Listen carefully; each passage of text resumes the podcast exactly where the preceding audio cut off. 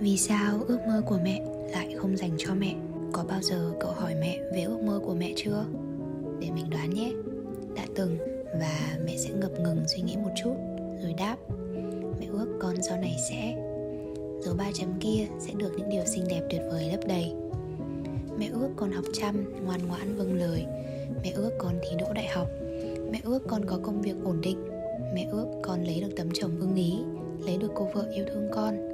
Lúc đó mình còn quá nhỏ để suy nghĩ nhiều về câu trả lời đó. Chỉ cười trừ rồi cho qua.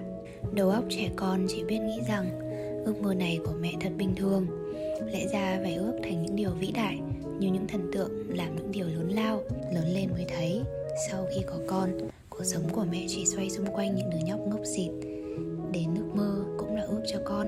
Nếu muốn biết tầm quan trọng của bản thân trong lòng người khác, Thì hãy xem trong dự định của bạn Và trong danh sách những điều mẹ mình muốn làm Luôn có mình.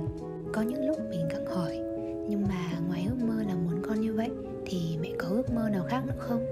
Mẹ có muốn đi du lịch, muốn ăn thức ăn ngon, muốn tham gia các câu lạc bộ?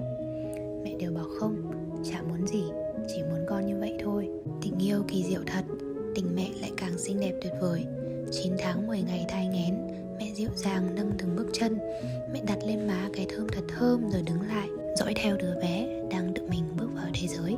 Vì sao ước mơ của mẹ lại không dành cho mẹ mà lại dành cho con?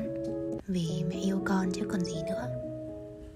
Rồi phóng như một ngày, chồng mẹ có con. Ước muốn khi xưa đã hóa ra còn từ bao giờ mẹ cũng quên dần quên ước mơ của mẹ là gì? Mẹ vẫn đang bận lo, làm sao có một bữa cơm no?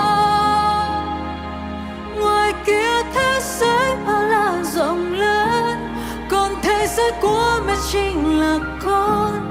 Là niềm vui của con, là ngôi nhà, là gia đình.